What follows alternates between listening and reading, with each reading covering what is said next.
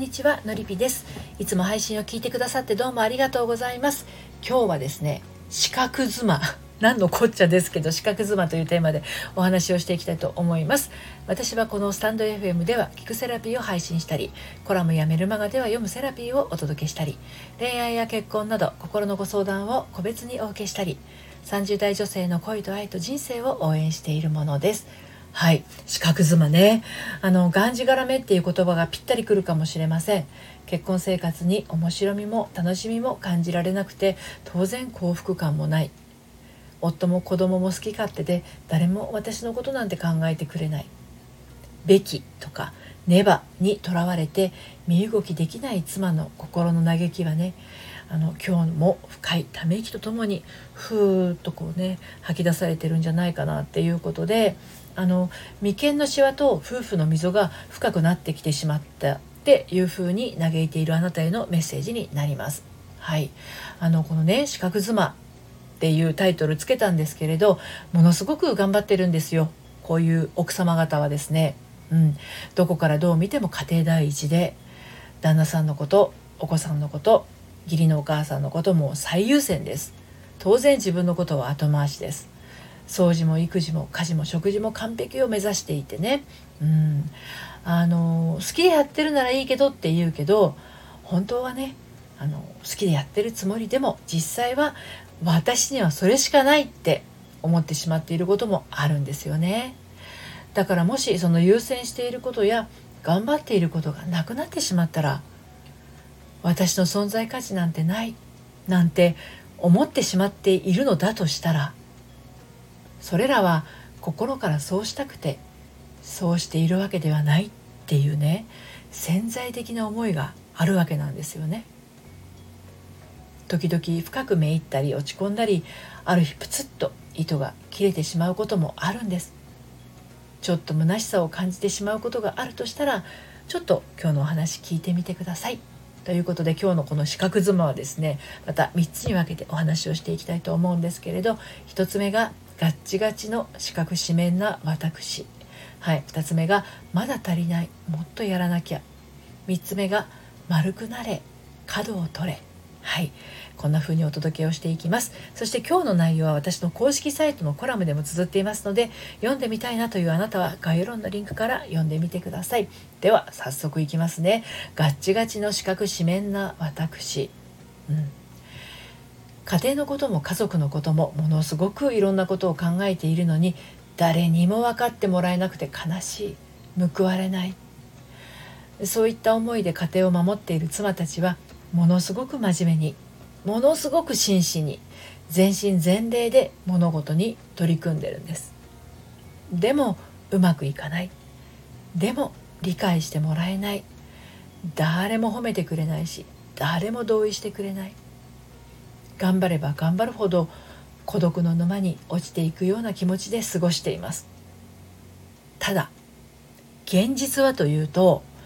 頑張れば頑張るほど視野が狭くなってしまいます。結果一方向でしか物事が考えられない状態となって願いが叶わないどころか迷惑ががられてねしまったりするんですね。言葉がカクカクと角を帯びてそうすれば相手に当たれば痛いしそれが跳ね返ってくれば自分にも当たってやっぱり痛いわけですね。こうあるべきこうでなければこれしかないこれに違いない。ものすごくこう視野がね狭くなって一方向しか物事物事が考えられない状態ですね。こうあるべきこうでなければこれしかないこれに違いない。でこういう四角四面の発想がどんどん逆にあなたを追い詰めてしまうわけなんですね。はい、で2つ目の「まだ足りないもっとやらなきゃ」についてなんですけど四角い暮らしには四角い思いがはまっていきます。例えばきちんととかきれいにとか順序よくみたいな。はい。物の物のね整理整頓だったらそれ大事ですよね。ただ人の気持ちはものではないんです。こうあるべき。こうでなければ。これしかない。これに違いない。これらに紐づいた思いたちはねどんどん家族を追い込んでしまいます。それだけではないです。あなた自身を四角い枠から出られないよう閉じ込めてしまうんですね。本当はもっと愛のあふれた家庭にとかもっと家族の会話であふれた家庭にとかもっと温かい愛で満ちた家庭にってそう思っているのとは逆のどんどん愛情が枯渇した家庭にどんどん家族の会話が減っていく家庭にどんどん冷えた関係性の家庭になっていってしまう。あなたがもしまだまだ足りないもっとやらなきゃと思っているものはすでにあなたの家庭にあふれているのに。それが自分の四角い思考のおかげでねあなたの大切な家庭からもともとあった大切なものがどんどん流れ出してしまってるんです。でも大丈夫。このままじゃまずい。そろそろ食い止めなければやばいって感じ始めている人ならまだ間に合います、で最後に「丸くなれ角を取れ」というテーマであの締めくくっていこうと思うんですけれど一番ね手っ取り早いのはあなたの視覚の考え方から角を取ってしまうことです。はい、あちこちぶつかることでねどんどん角が取れていきますからあちこちぶつかるここ怖いって思うかもしれないんですけどあの今までガチガチの四角形だったあなたはそのぶつかりとか失敗などの試行錯誤する時間がね本当に必要なんですよ。要するに抜けてる妻とかダメな妻とかかっこ悪い妻をどんどん出していくことが大事です。今まで完璧な妻できる妻かっこいい妻でやってきたあなたにとってはなんかこう丸裸にされるような気持ちになるかもしれないんですけどそれで家族に愛されてた実感ってありますか？大切にされている感覚持てていますか？うんあんまりないんじゃないのかなって思うんですね。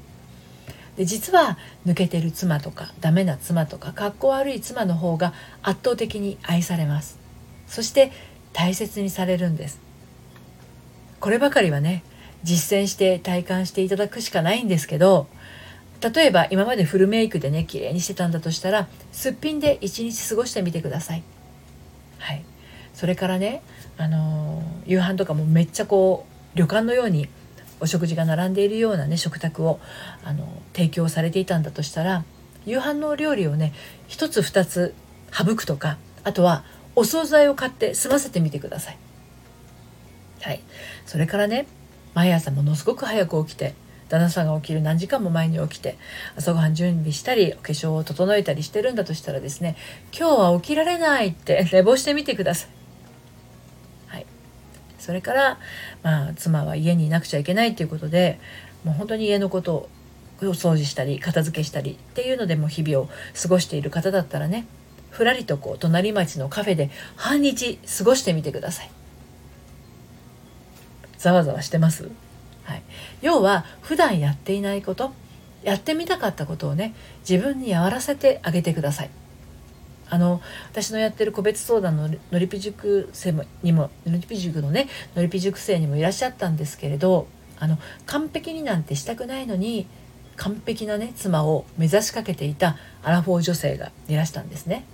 で彼女は日常生活に不満しか抱いていませんでした。家事も育児も夫婦関係も何一つ思い通りになることなんてないって本当にね諦めの境地だったんですねでもそうしてしまう要因は彼女と彼女のお母さんとの関係性とそれから彼女の両親ご両親お父さんお母さんの、ね、その在り方から受け取る彼女の感覚にあったんですね。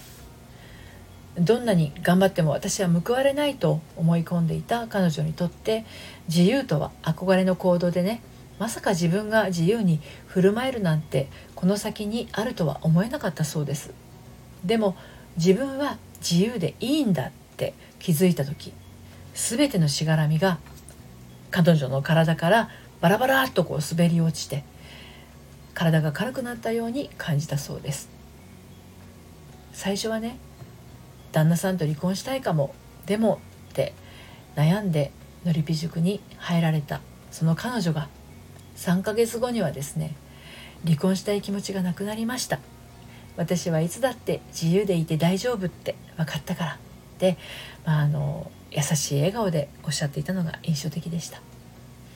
四角い暮らしから温かな丸い結婚生活を取り戻して今は本音と真実のある暮らしを送っていらっしゃいます。もしこの配信を聞いてるあなたが四角い暮らしから抜け出したいと心から思ってらっしゃるのならまずはお話をお聞かせください。私へのご相談はですねこの配信の概要欄のリンクからお受けしています。そして毎週金曜日に発行しているメールマガジンなんですけれどこちらは恋愛や結婚のお話だけではなくてあなたが心伸びやかに生きていくための秘密もお届けしています。バックナンバーが読めないメールマガジンなので気になったら登録してみてください。はい、今日はですね四角妻というテーマでお話をしてまいりました。四角い自分を捨てて丸い自分を取り戻してくださいね。何ができてもできなくてもあなたの存在価値は揺らがないものです。それは誰かに認めてもらうっていうものではなくてあなた自身が認めさえすれば良いことですね。心の糸がプツッと切れる前にお話をお聞かせください。今日も最後までお聴きくださってありがとうございました。それではまた。さようなら。